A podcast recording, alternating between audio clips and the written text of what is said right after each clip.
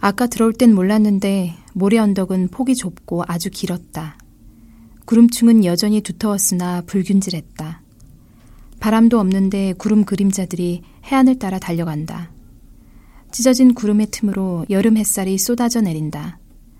모래밭이 노랗게 반짝인다. 남자는 열 걸음쯤 앞에서 뒤돌아서 윤을 마주보며 걷고 있다. 왼쪽으로. 그냥 똑바로. 아, 오른쪽. 조금 더요. 누가 와요. 잠시만 서 있어요. 마지못해 일러주는 대로 남자는 뒤뚝거리며 뒷걸음질을 친다. 습기를 잔뜩 머금은 모래 위에 그의 발자국이 거꾸로 찍힌다. 모래 위에서 한가로이 산책하는 사람들이 무리에 다가설 때마다 왼쪽으로 조금 더요 라고 외쳐야 했다. 이런 장난할 나이는 지났구만. 유는 너무 피곤해 조금씩 녹아내려 모래 틈으로 스며들어 버리고 싶다. 남자의 뒤편에서 걸어오는 사람들이 가까워진다. 아, 귀찮아. 바다에 확 빠뜨려 버릴까 보다. 윤이 크게 외쳤다. 오른쪽으로 열 걸음. 남자는 배시시 웃더니 왼쪽으로 개걸음을 친다. 윤이 푹 웃자 이번엔 과장되게 비틀거리며 오른쪽으로 다시 개걸음. 신발에 모래 들어가겠네. 엄마의 마지막을 보러 온 건 아니다. 엄마가 나 대신 선택한 게 무엇인지 확인하고 싶었을까? 그래서 알게 되었나? 그게 무언지 알 수 있는 것이었다면 엄마는 매혹되지도 않았을 테지. 나를 두고 달아났듯이. 엄마는 이제 또 저 두 사람으로부터 달아난 것인지도 모르겠다. 자신 외엔 누구도 사랑할 수 없는 여자. 대문과 살림집 사이에 작은 모형 가옥 하나가 있었다. 윤이 신발을 신자 남자가 손으로 그 집을 가리켰다. 한번 들여다보라는 것 같았다. 허공에 붉은 꽃송이들이 피어 있었다. 낮은 천장과 꽃 사이에 투명한 끈이 보였다. 동백일까? 계절이 아니니 좋아하겠지. 마지못해 흘깃 보았을 뿐이지만 고요히 피어있던 붉은 꽃송이들은 윤의 머릿속으로 들어와 들러붙었다.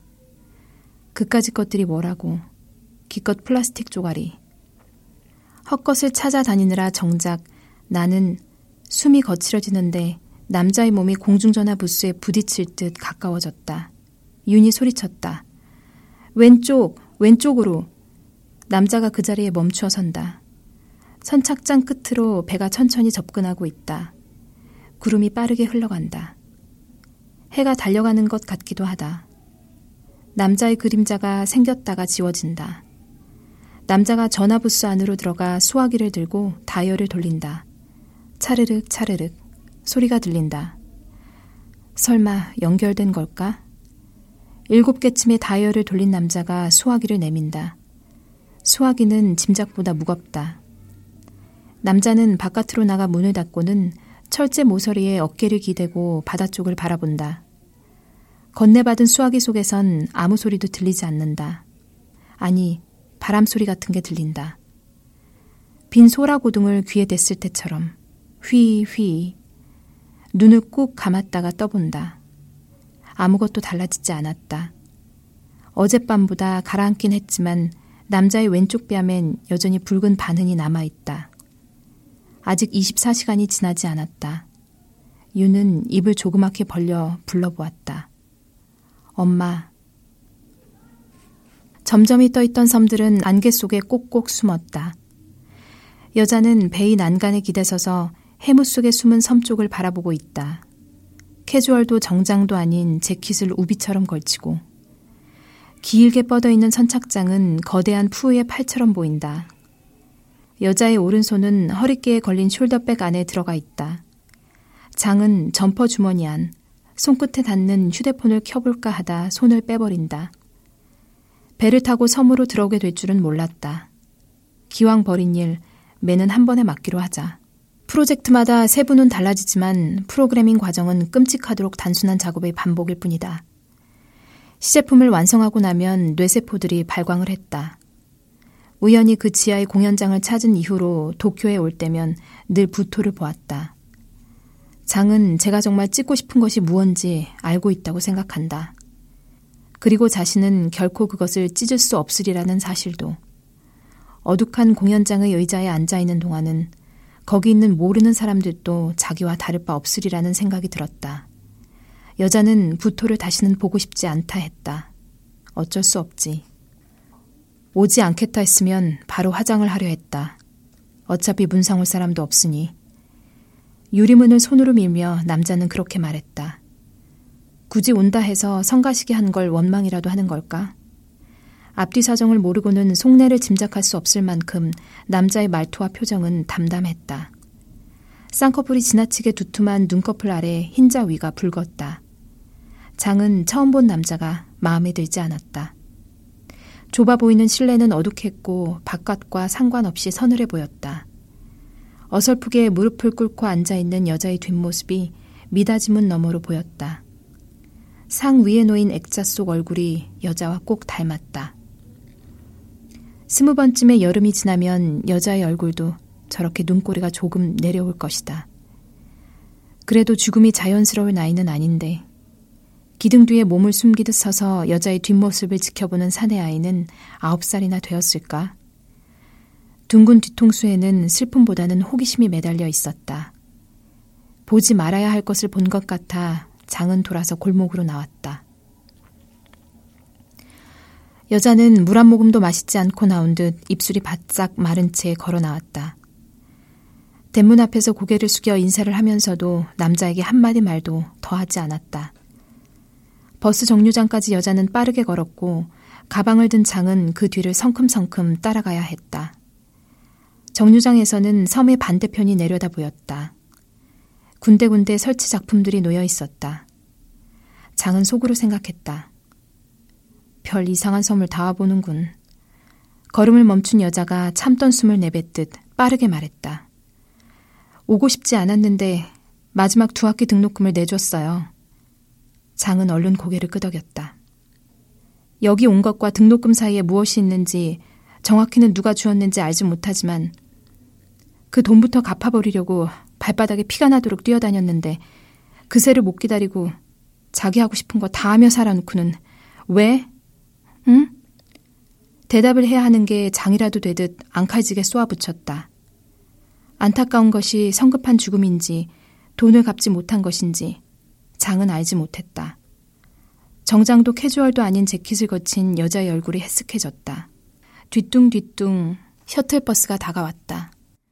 버스에서 내려 선착장으로 오는 내내 뒷걸음질 치며 걸었던 건 꺾인 꽃처럼 자꾸만 고개를 떨구는 모습이 안쓰러워서라는 걸 저는 모를 것이다. 급기야 선창에 빗금 몇 개가 그어진다. 지금 여자는 푸이의 손을 꼭 쥔 채 입을 토끼처럼 오물거리지도 못하고 울고 있을 것이다. 보지 않아도 알 수 있는 것이 있다. 우기의 비가 언제나 기대감 없는 약속 같은 건 아닌가 보다. 장은 빗발이 더 굵어지기를 여자가 이만 선실 안으로 들어오기를 기다린다. 시부야에서 하치코 동상 쪽으로 나왔을 때는 성급한 네온들이 하나둘 켜지고 있었다. 거대한 전광판과 휘황하게 명멸하는 네온이 점령한 위쪽은 군데군데 무릉덩이가 생겨난 횡단보도와는 다른 시공간처럼 보인다. 교차로에서 신호를 기다리며 서 있는데 남자가 문득 물었다. 일본말은 좀 해요? 단어 10개쯤? 잘생겼다, 멋지다, 귀엽다 정도? 그나마 쓰기나 읽기는 안 돼요. 주로 작업용 멘트군. 우리 막간을 이용해서 일본어 공부나 할까요? 내가 그쪽보다 좀 나은데. 시청각 자료가 좋은데요. 그러고 보니 스크램블 교차로 저편은 거대한 네온의 캔버스다. 파랑, 핑크, 초록, 빨강. 남자는 화려한 캘리그래피를 일회용 밴드를 감은 손가락으로 가리킨다. 저기 아기 얼굴 보이죠? 그 아래쪽이 웃는다. 그 옆 노랑 네온은 재잘거리다. 초록은 오줌 누다. 웃는다, 제잘거리다, 오줌 누다. 남자의 말을 장난스럽게 하나씩 따라하던 유는 픽 웃으려다 입술을 오므렸다. 그 옆으로 노래한다, 사랑한다, 춤추다. 그 아래 핑크색은요? 따스하다. 남자의 목소리는 오래전 외운 시를 암송하듯 조금씩 느려진다. 신호가 바뀐다. 사람들이 강물처럼 흘러가고 흘러온다. 두 사람은 움츠리듯 가까이 붙어서서 사람들이 흘러오고 흘러가기를 기다린다. 그 아래쪽으로 달리다 웃는다. 남자의 말에 윤이 매달리듯 묻는다. 거짓말 하다는요? 그건 저기 줄무늬 전광판 뒤쪽. 미워하다? 그건 저 구석진 곳에 감춰져 있고, 증오하다는요? 그건 물어봤잖아요. 어쨌든 카테고리별로 전광판 하나씩만 있어요. 유는 입을 삐죽 내밀었다. 후회한다는요? 당연히 있죠. 저기 땡땡이 주항. 그 옆으로 예쁘다, 껴안는다, 다 있다니까? 저기 저것들. 신호가 한 번 더 바뀌었다. 사람들은 그림자처럼 서로를 뚫고 흘러가고 명멸하는 빛들이 말한다. 너희는 웃고 껴안고 달리는 존재라고. 뻑뻑한 죽처럼 끓어오르던 윤의 마음이 고요해진다. 읽을 줄은 몰라요. 겸손하게 말했지만 사실 네온에 적혀 있는 가타카나 정도는 알고 있다. 그것들이 전부 상호와 상품의 이름일 뿐이란 것도. 그래도 윤은 남자가 말을 멈추지 말았으면 싶다. 오줌 누다와 웃다가 동시에 켜진다. 먹는다와 달린다가 톡 튀어나왔다 사라진다. 막 켜진 가라오케 상호를 가리키며 남자가 외친다. 노래한다. 오줌 누구 미워하고 노래하고 사랑하는 것. 그것들을 빼면 삶에서 뭐가 남을까? 남자가 그렇게 삶의 모든 국면들을 돌림 노래처럼 하나하나 부르는 사이 신호등의 불빛이 다시 바뀐다. 차도로 한 걸음 내려서는 윤의 팔을 남자가 확 잡아챈다. 검은색 가죽 옷을 사려입은 남자가 오토바이를 타고 스치듯 달려간다. 울림이 좋은 북소리 같은 엔진음이 살갗을 두드린다. 윤은 충동적으로 물어보았다. 어제 그 커피 마시지 않을래요? 그러죠. 푸를 만지작거리면서. 그보다 배가 고픈데 큼직한 새우가 든 튀김 우동을 먹는 게 어때요? 새우와 푸우는 다른데 남자는 억울한 눈빛으로 윤을 돌아본다. 다르죠. 초록과 빨강처럼. 근데 거기에 무언가를 곱하면 같아져요. 다른 사람들과 같아지기 위해 사람들은 제각각의 곱셈을 갖고 있거든요. 그 무언가가 뭘까 묻듯 남자는 눈을 몇 번 깜빡인다. 세상에 백의 빛이 있으면 마이너스 100의 어둠이 있어요. 그 어둠에 마이너스 1을 곱하면 100의 빛이 되는 거죠. 부토는 그 마이너스 1을 찾는 여행이라더군요. 팸플릿에 적혀 있었는데 애비 오빠는 성실한 학생은 못 되는군요. 남자는 왼손을 들어 윤의 머리카락을 귀 뒤로 넘겨주었다. 짧은 머리카락은 몇 가닥만 남기고 다시 흘러내린다. 네온의 명멸처럼 짧지만 환한 어떤 것이 가슴 속에서 반짝 빛났다.